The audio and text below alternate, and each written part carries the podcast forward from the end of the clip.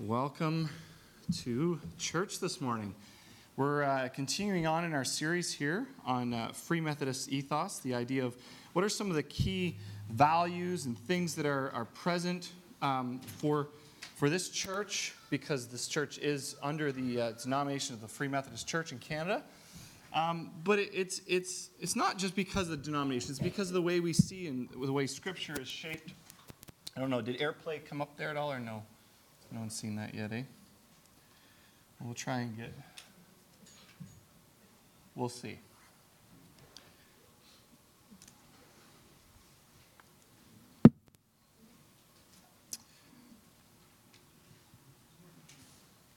Well, I'll give a few minutes. I think we'll, we'll go with, uh, I've got a backup at the back.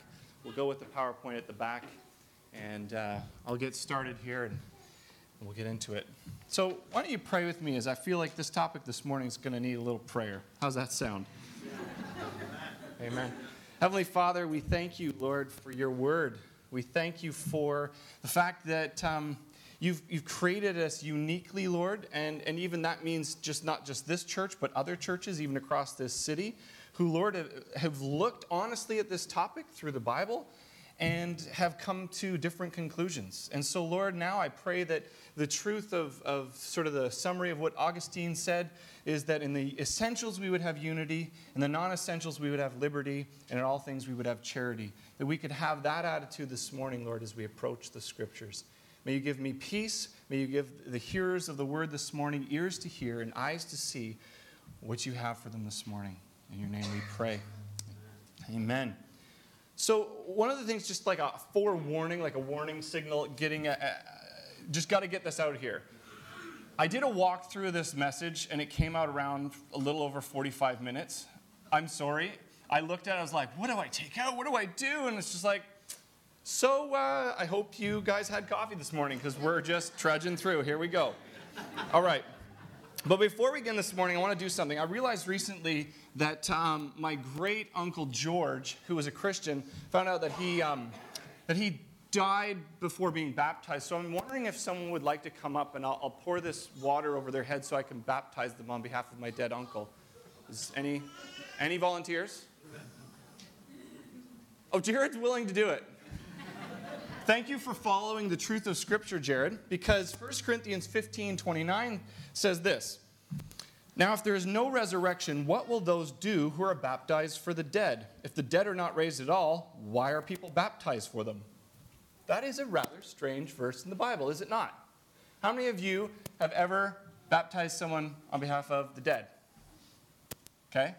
In your mind, think right now how many verses you've heard baptism be about something we do for living people? How many verses do we have about baptizing someone who is a dead person? We have this one odd reference, which most people really don't know actually how to handle this.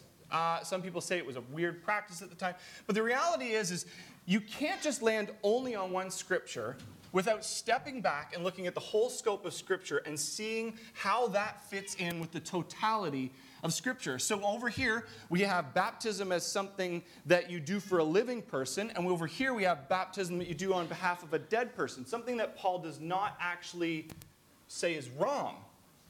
So, you step back, you look at it, and we're like, I think we're going to stick with baptism of live people because there's not enough to really go on here to really know what we do with that.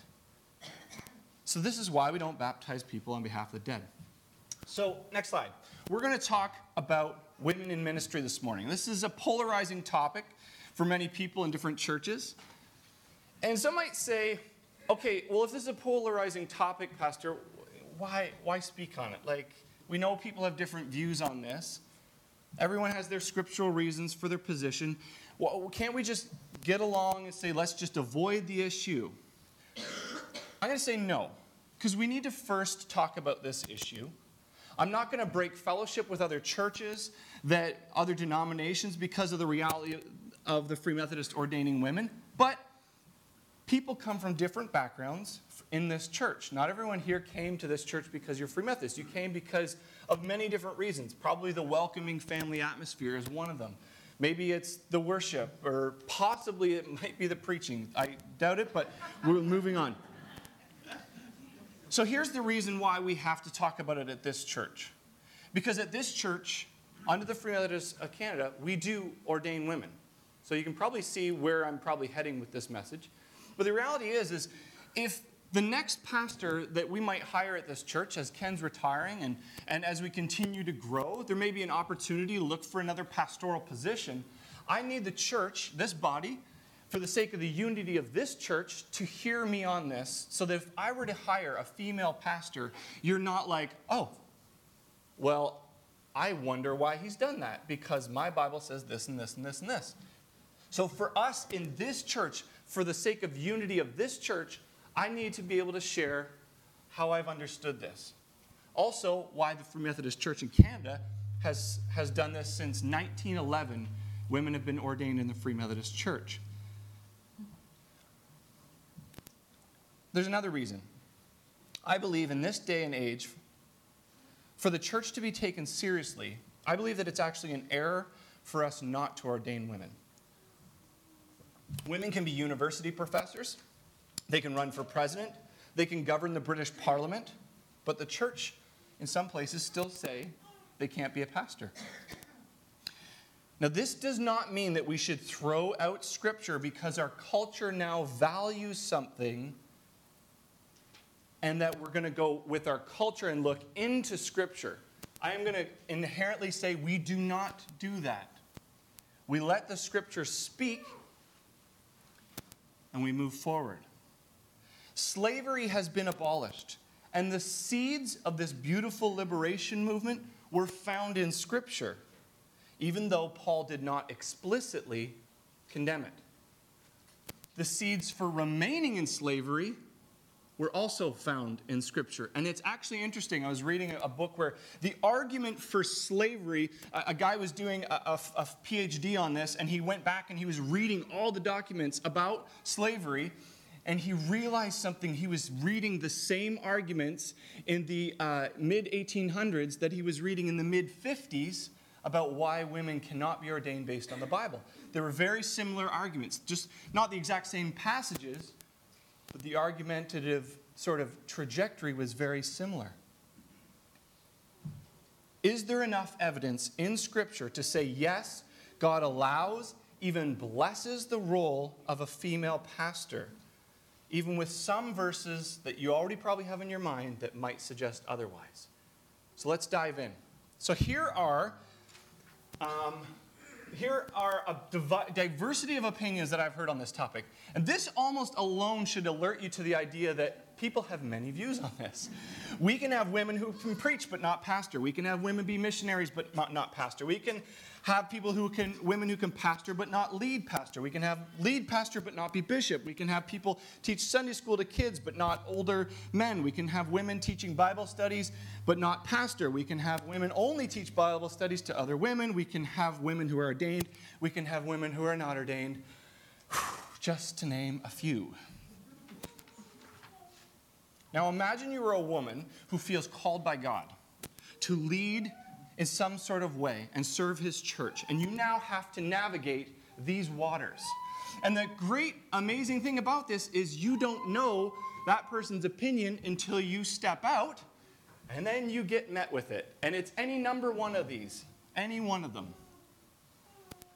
For me, as a man, to serve God in whatever capacity I felt called to, sky's the limit. For many women in many churches, the sky is as low as whatever ceiling is common on this page right here. B.T. Roberts, and he's going to be one of my main sources for this sermon.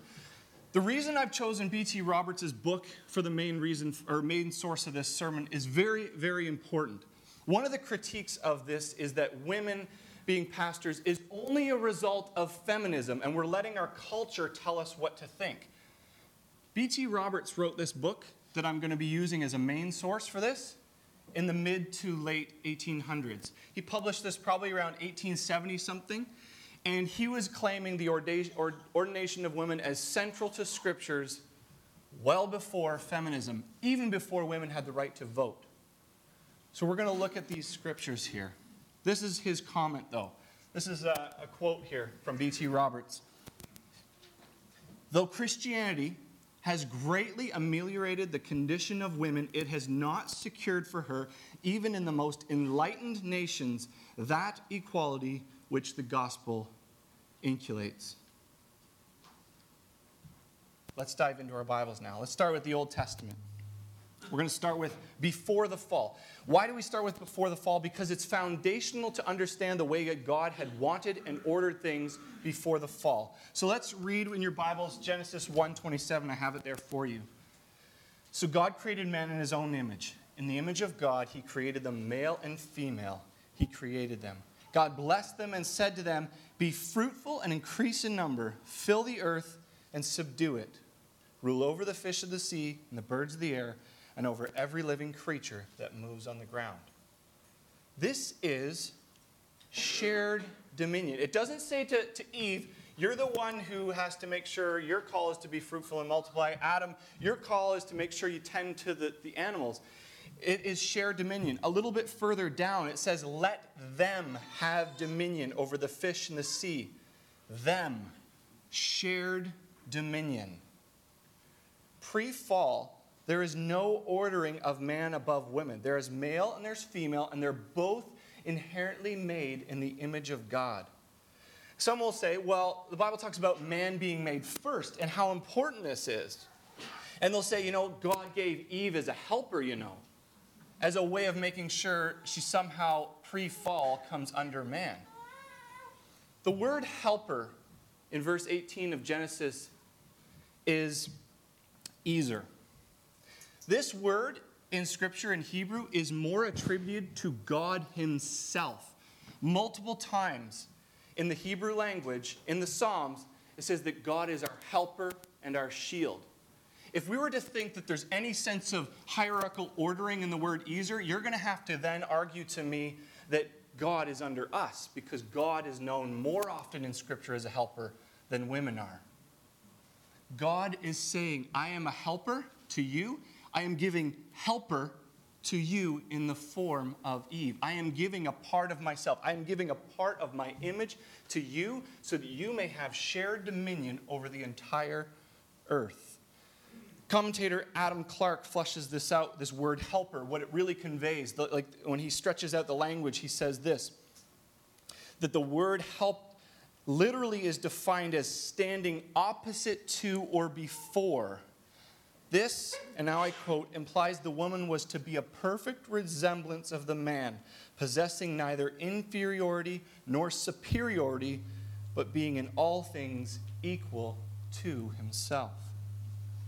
So now we have to look at after the fall. What happened after the fall? To Adam, this is part of this is part of the curse. To Adam it says, I will put enmity between you and the woman, between your offspring and hers. And to Eve, he says this. This is really powerful. Look at this. Your desire will be for your husband, and he will rule over you. Now, there's one way people like to think of this. They like to think, well, God has instituted now a new order. So there's a hierarchy now of God, Adam, Eve, and animals. But you have to see that this is the result of sin. This is a result of sin.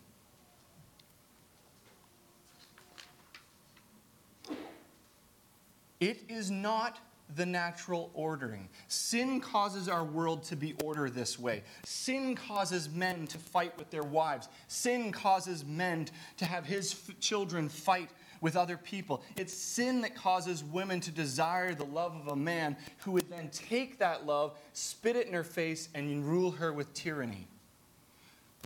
The most powerful thing about the, all of the scriptures is that these first few chapters in Genesis are foundational to the rest of scripture. And from this moment, it talks about the woman uh, having birth to a son and, and that Satan would strike his heel, but he would crush his head. The rest of Scripture is a picture to get us back to what God had wanted for humanity.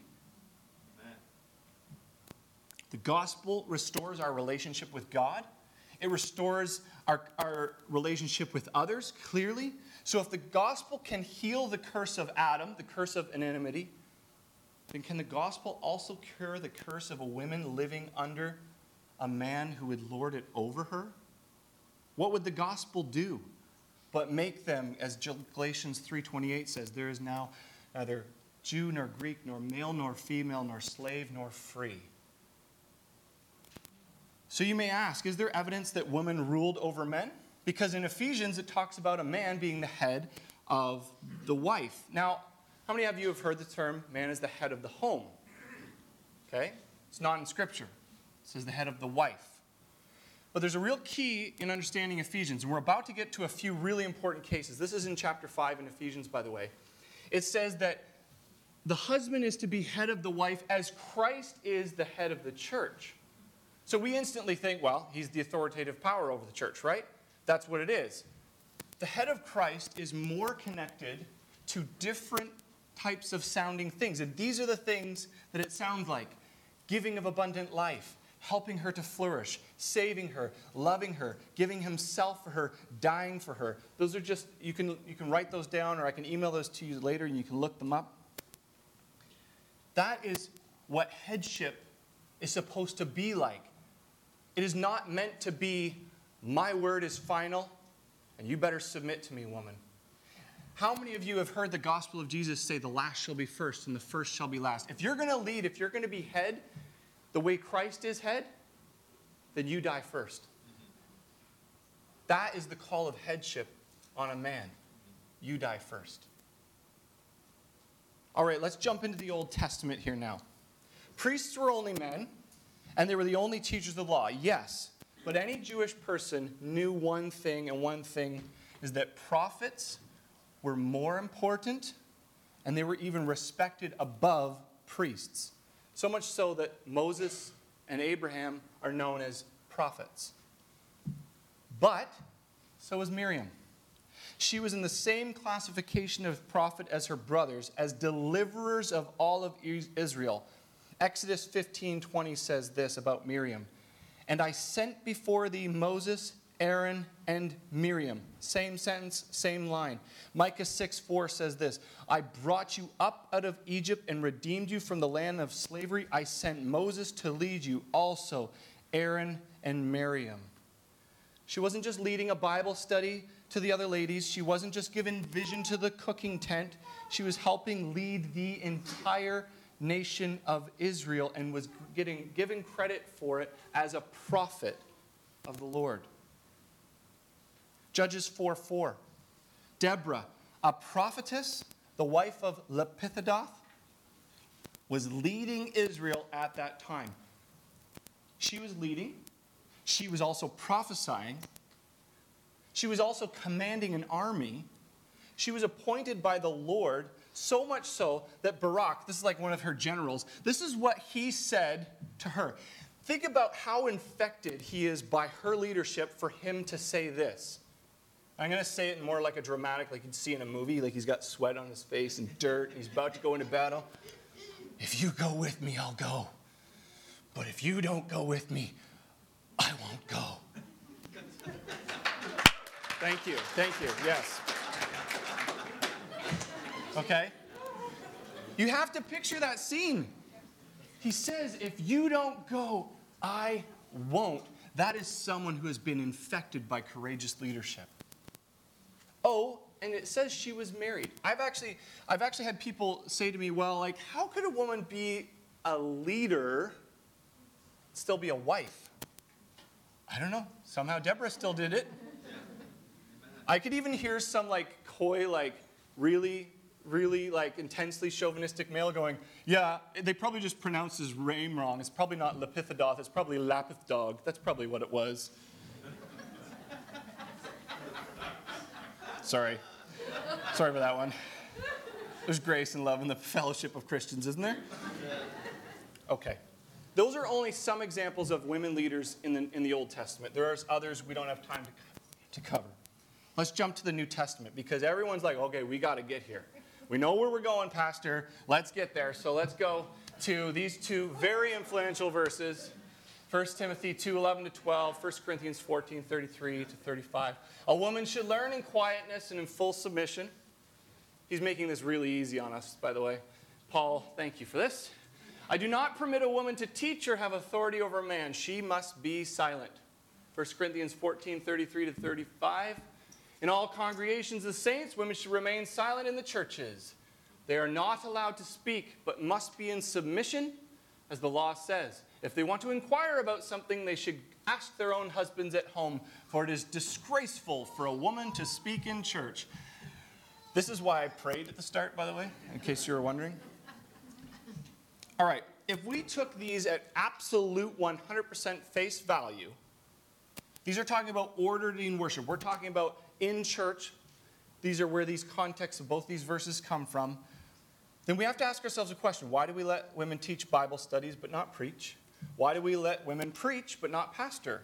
Why would we let women pastor but not lead pastor? Why would we let women pastor but not be in superintendent and bishop? Why do we let women pray? Why do we let women sing? B.T. Roberts, again, this is coming from that 1870 sources.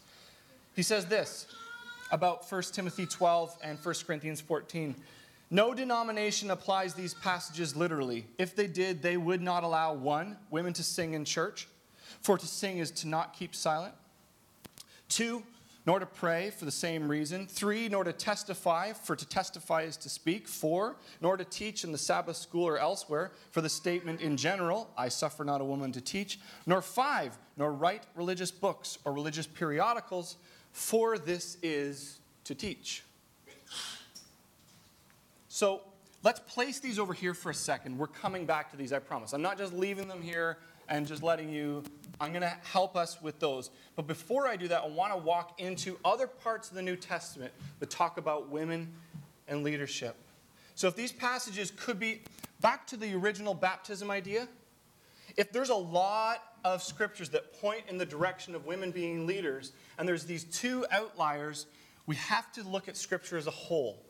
It's very important for us to do that. So let's look at silent breaking, church speaking women of the New Testament. You ready? Let's go with me here. Philippians 4 3.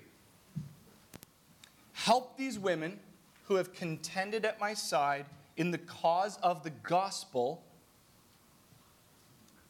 along with Clement and the rest of my fellow workers whose names are in the book of life. Help these women who've contended with the gospel, like Clement.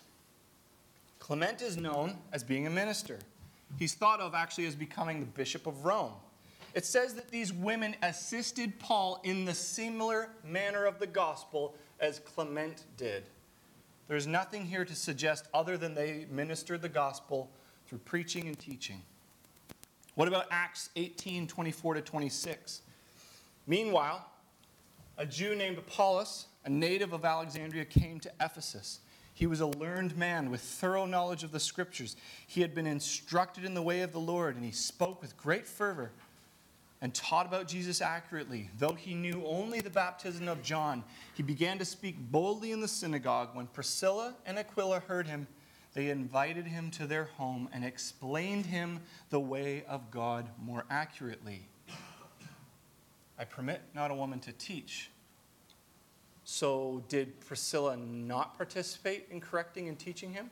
Was that only her husband? If so, why was she mentioned first here? Again, this is where an argument becomes from silence. We don't actually know the case, but what we do know is it says that Priscilla and Aquila took him aside, brought him to their home, and taught him the way of the Lord more clearly. So you can say, oh, well, I guess that's a private home.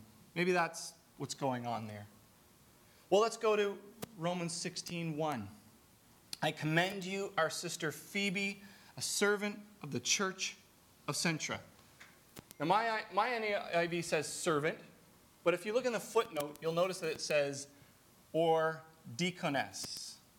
The Greek word that calls her servant is diakonon, which is the feminine version of the word deacon, which is where we get our word servant from. Paul calls Phoebe a deacon those who don't allow women to be pastors concedes that Paul calls her a deaconess. But what they will say then is that, well, the role of a deacon is not to preach, it's to do the caring of people, much like Acts chapter 7, or sorry, Acts chapter 6, where, they, where Paul's basically like, hey, we got to do a lot of preaching, a lot of praying and stuff. So we need other people to care for the widows and all these kind of people. That's what a deacon is. And they'll say that's what it is. And these are often thought of as typically the role of a deacon. Philip is one of the ones that's listed as a deacon, one of those seven in that passage. Here's what it says about Philip in Acts 21 8. Listen to the epithet they give him Philip, the evangelist. Not only that, he actually had daughters who prophesied. Philip was a deacon and an evangelist. 1 Corinthians 3 5, they use the word deacon in reference to Paul, an apostle. They say this Who then is Paul? Who then is Apollos? But ministers. The word ministers there is deacon. B.T. Roberts says this In short, there is not a single passage in which the word deacon is used to designate an officer of the church where there is any indication that the deacon was not a preacher. There are many passages where those who did preach were clearly called deacons. I know this is a lot we're sitting under here this morning, and stay with me here because we're going to get to those, those really key passages in one minute.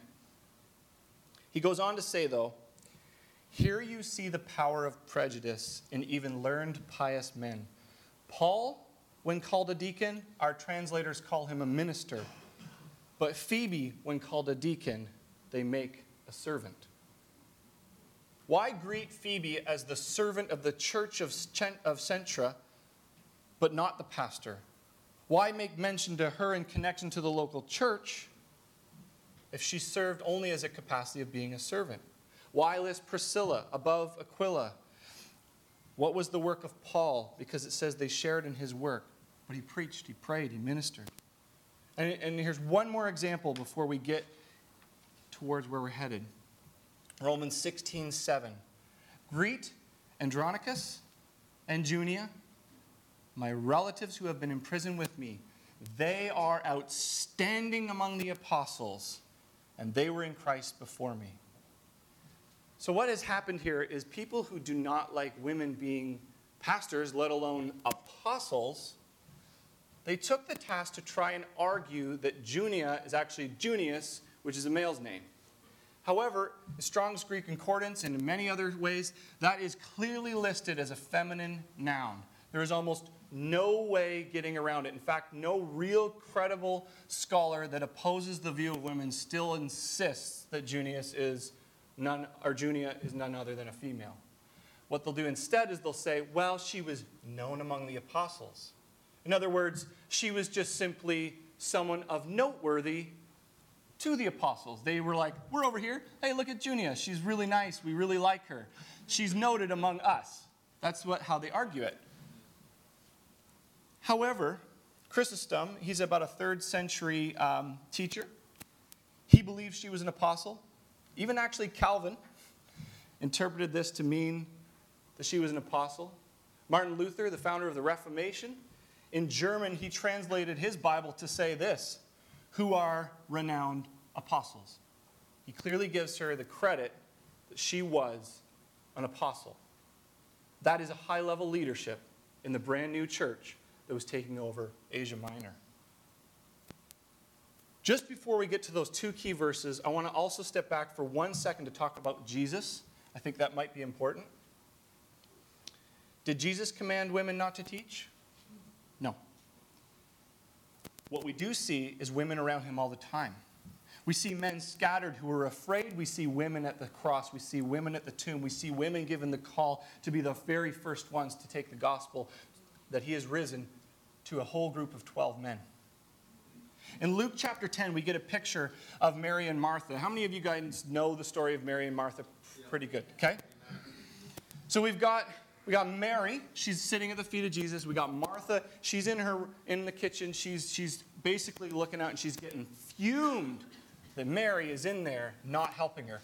And we assume, because there's no context of our culture for this, we assume that, Mary, that, that Martha is upset only because she's not getting help. But any Near Eastern person, especially first century, even any Near Eastern person today will know this that there was a room when there was men in there, there was no women in there. And women were not rabbis. Women did not sit at the feet of rabbis to learn, because that would be pretty ostentatious to do. But where is Mary? She is at the feet of a rabbi, she's at the feet of the Messiah, she's learning. And, Mar- and Martha looks in and says, How dare she? She needs to be in here helping me. And Jesus turns to her and he says, She has chosen what is right.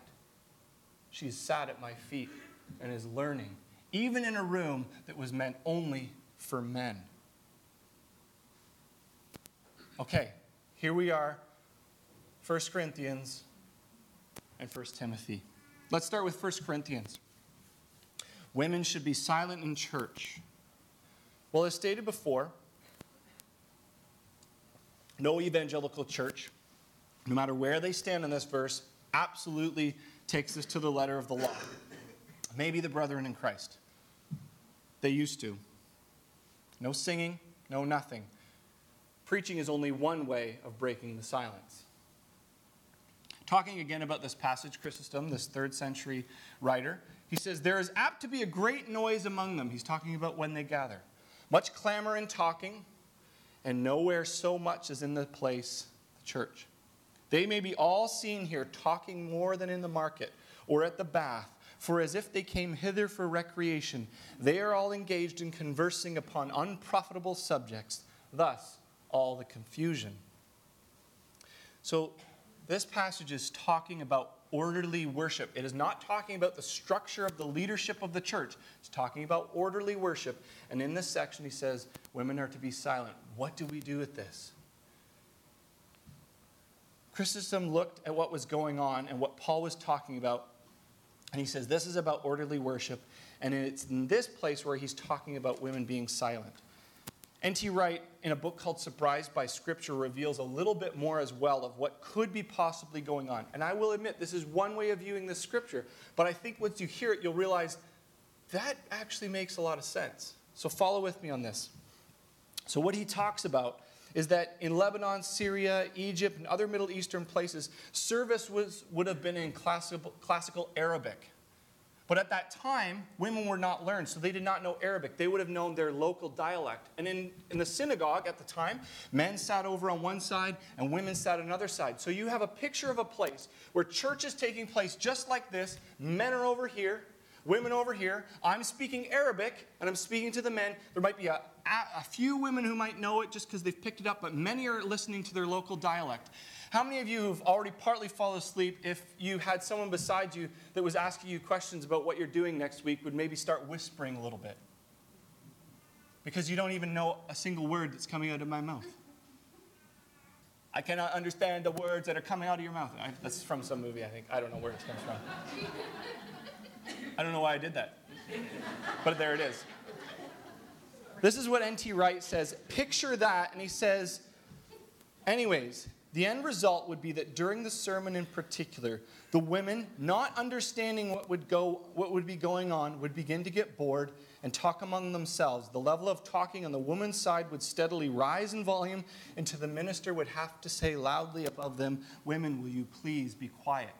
And Paul has probably heard many pastors going, I, this is awful. They keep chatting. And he, so he writes with an authoritative apostolic letter saying, Women, it's time to be silent in church, please. There's a context here we have no idea about. Again, this is, there's great, great reason to believe this is true. It also says, when you, if you want to know what's going on, what does it say? It says, wait till you get home and ask your husband. Why? Because he's the one who understood it, because it was in his language. So instead of talking about whatever, I won't even go with what the women are saying. I won't even step into that territory. I'm not even going there. I've been, I've been learning. I've been learning. Okay, so, all right. Okay, I'll give maybe that one. Okay, Pastor, what about 1 Timothy 2.12? That seems case, case closed. I permit not a woman to teach, nor have authority over a man. Case closed. Sorry, it's time to all right, sermon's done. Thanks, guys. No, sorry.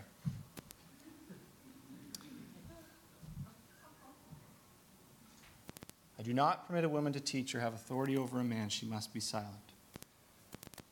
Now, here's something that we miss, and unfortunately, it's because it's in our English. The word translated in this passage, authority, is Authentein. If you want to go to the next slide here, yeah. Okay. Exousia. Exousia is the word for authority most used in the Bible. 102 times it's used in various tenses and forms to illustrate the idea of authority, power, or liberty, like you have the liberty to do something. Okay? Authentein, that word authority, it's used one time in the New Testament in this form. It's made up of two basic words self, autos, and entra, arms or armor. Direct translation is to unilaterally take up arms, or could mean self appointed or acting as an autocrat. That comes right from my Greek New Testament in Greek in the back in the definition of that word.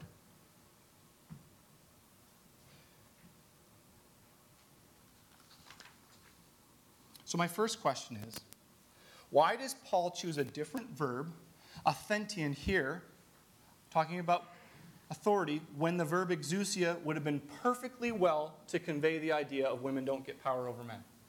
Why would he use a different word? Did he simply find a thesaurus and realize, I use exousia a lot, I, I really need to find a new word? to think of this is to think English and not Greek. We have how many different sources of languages did, did, did English borrow from? They're like, they're like the basic plagiarizers of all languages. Yeah, I like that word, let's bring that one in. And Greek is not like that. Every word has very intense, very purposeful meaning. He steps out of 102 uses of the word authority and he steps into a word called authentein that he only uses once and he only uses it here. In a 2010 study, um, using the Thesaurus Linguae Graecae, basically they did a study on the word authentein. What happened is, is they took all the, the Greek literature from about a 1200 year span and they digitized it so that it could be searched. They limited the scope of search between 200 years before Jesus and 200 years after. And in the whole scope of 1200 years, they only found authentein used 306 times over a 1200 year span. In the, in the 400 years, 200 before Jesus, 200 after, there's, of those uses, this is sort of the translation, the connotation that it was most used as violence against someone else, like a slayer, slayer of oneself, author of crimes, supporter of violent actions, and authority. Why choose a word that has undertones of authority and violence? A suggested translation of this, is, of this word is actually in the King James Version. It actually says to usurp authority. I do not permit a woman to usurp authority and teach a man. When you think of the context of Ephesus, this is a letter to Timothy. If you think of the context of Ephesus, you will start to see this might actually make very perfect sense. Ephesus was the place of the largest female only cult to Artemis. It had the largest statue, and it had the largest temple, and it, all of the priests of that cult were women in a culture where Jesus has been teaching about the gospel, in a place where Paul has gone in and probably taught something like there's now no more Jew, nor Greek, nor male, nor female, nor slave, nor free, you can probably hear people going, oh, all right, there's no gender anymore. Perfect. I'm just going to walk in and take authority. And Paul's saying, whoa, whoa, whoa, whoa, hold on. I'm not saying you take authority by violence. I'm not taking, you don't usurp authority. You don't get to teach if you're the person who's taken over authority. But what you do get to do is if you've been appointed to teach and preach, then there is no sense of usurping at all going on whatsoever. When you think of the scope of the scriptures, the way women led in the Old Testament, the way Paul exhorts women in, in, Romans 16 and elsewhere, it's hard to take two key texts and make them limit half the population from taking the office of a minister especially when they are not clear our, as our English makes them sound. I'm going to do two more things as we close. Two important things. One is to talk about um, uh, a personal story uh, of someone who's shared with me about this topic, and one uh, about history. So, the first one imagine you have two daughters that are sitting and playing with toys.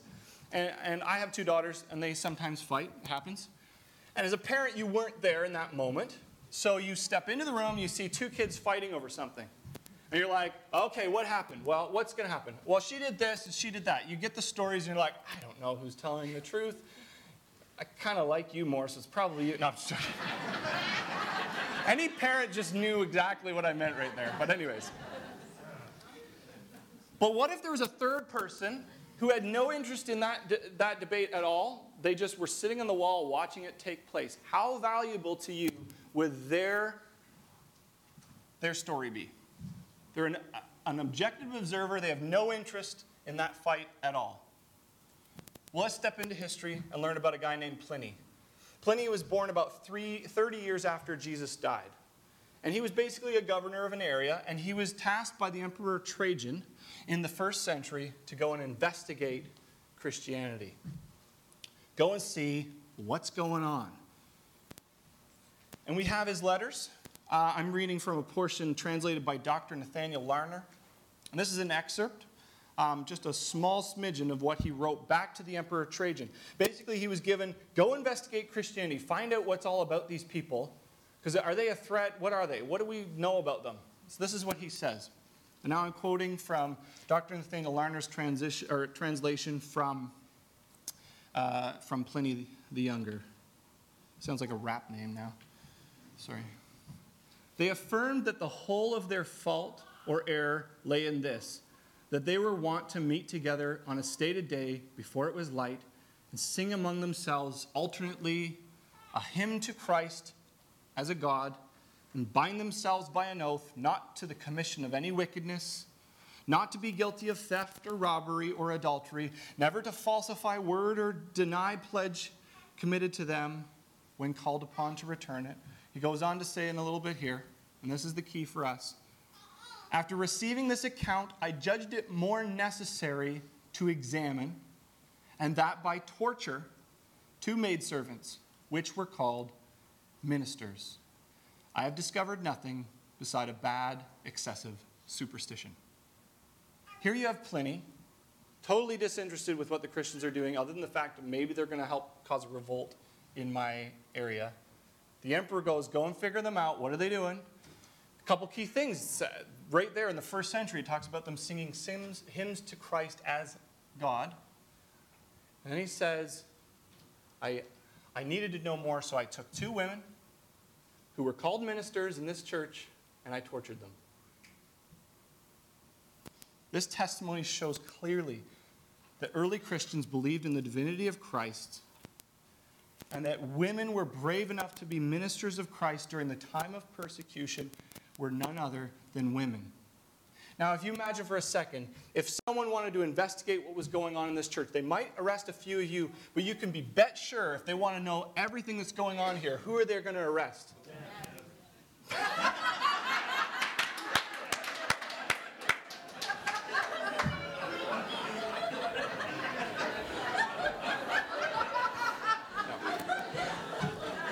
I rest my case. No. Who are they going to arrest? Probably Bev. Me, possibly. Hopefully, I've done enough to say no.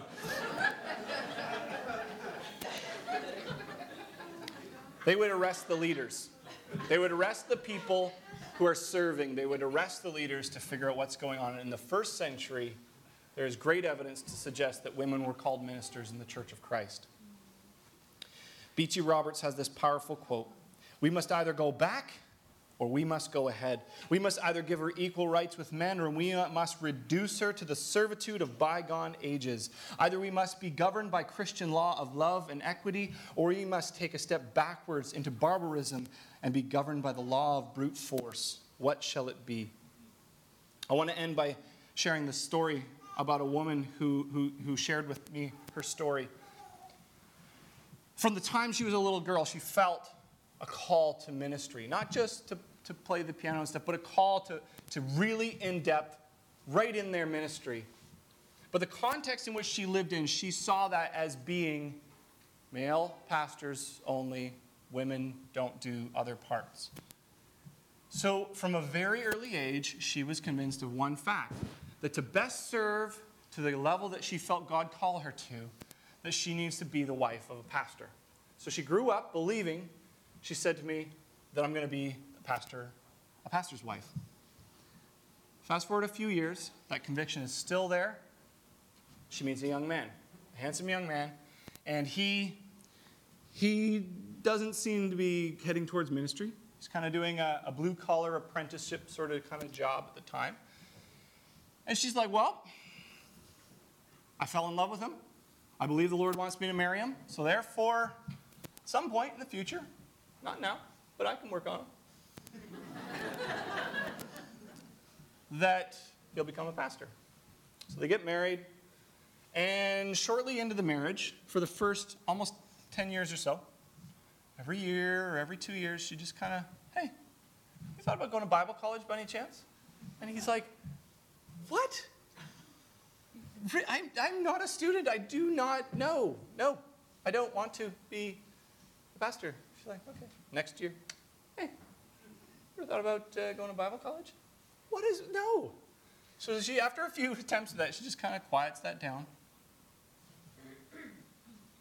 And instead of asking that question anymore, she becomes gripped with a ridiculous, out there, anxious fear that he's never going to be a pastor, and therefore he's going to die young, and I'm going to have to remarry a pastor.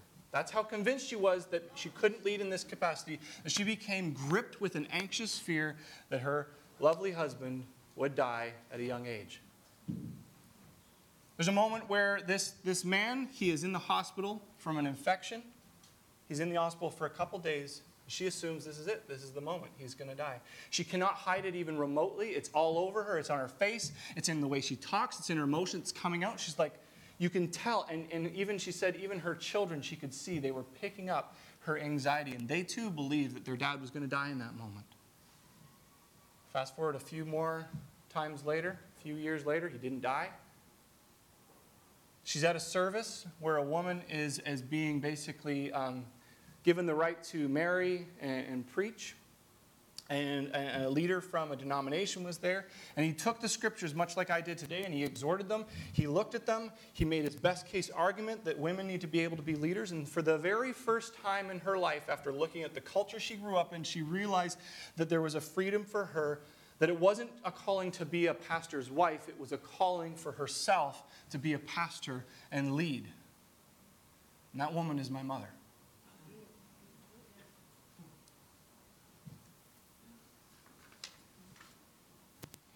If one of my three daughters feels called by God to serve as a minister of this church or another church, this father is going to see that she knows that God has made a call on her life and that she doesn't have to live in fear. She doesn't have to live in the fear that the call of God is given to her is not something fake that she just assumed because of, of this or that. And thankfully, brave women like my mother and other people who have willing to step out into, into female ordination have paved the way for her. Maybe, in fact, you're a woman here in this congregation today who has felt released for the very first time to admit that God has possibly called you to be a pastor. And you never let that known be now until now because you didn't know how to deal with these passages. And I would say to you today, stand up today and be counted. Be a Deborah, a Miriam, an Esther, a Priscilla, a Junia, or any other number of women who were influential in the Bible. Let God anoint you and give you the authority He has given to so many others. Amen. Heavenly Father, I pray, Lord, that as I've taken the task to open up your scriptures, I've done it with sincerity of heart. And Lord, I pray that those of us who still will, at the end of this today, still land on different sides of this, Lord, would you grant us an ability to have liberty in these differences and charity? In other words, Lord, may we be able to still have fellowship. But Lord, I pray that even for the, maybe for the first time someone's heard a, a case for the ordination of women that they've never heard before, Lord, I pray that they, they take time to investigate it themselves. And Lord, uh, I pray this morning that if there's a young lady here, maybe even a teenager, that they know for a fact that God has called them to minister. Maybe they're not sure exactly what that means, maybe missionary or maybe pastor or maybe youth leader. Lord, right now, by your Holy Spirit, I pray that you touch them on the shoulder and they feel the power of your Holy Spirit right now fall upon them. And Lord, you would affirm in them the ability to step out and lead in whatever way the gospel demands of them. Heavenly Father, I pray that you would unleash on us a spirit of generosity, of grace, of servitude. Lord, would you teach us how to lead? And Lord, would you let the women in this congregation know that they stand counted and that I affirm them and that they are loved for the work that they do for the gospel. In your name we pray. Amen.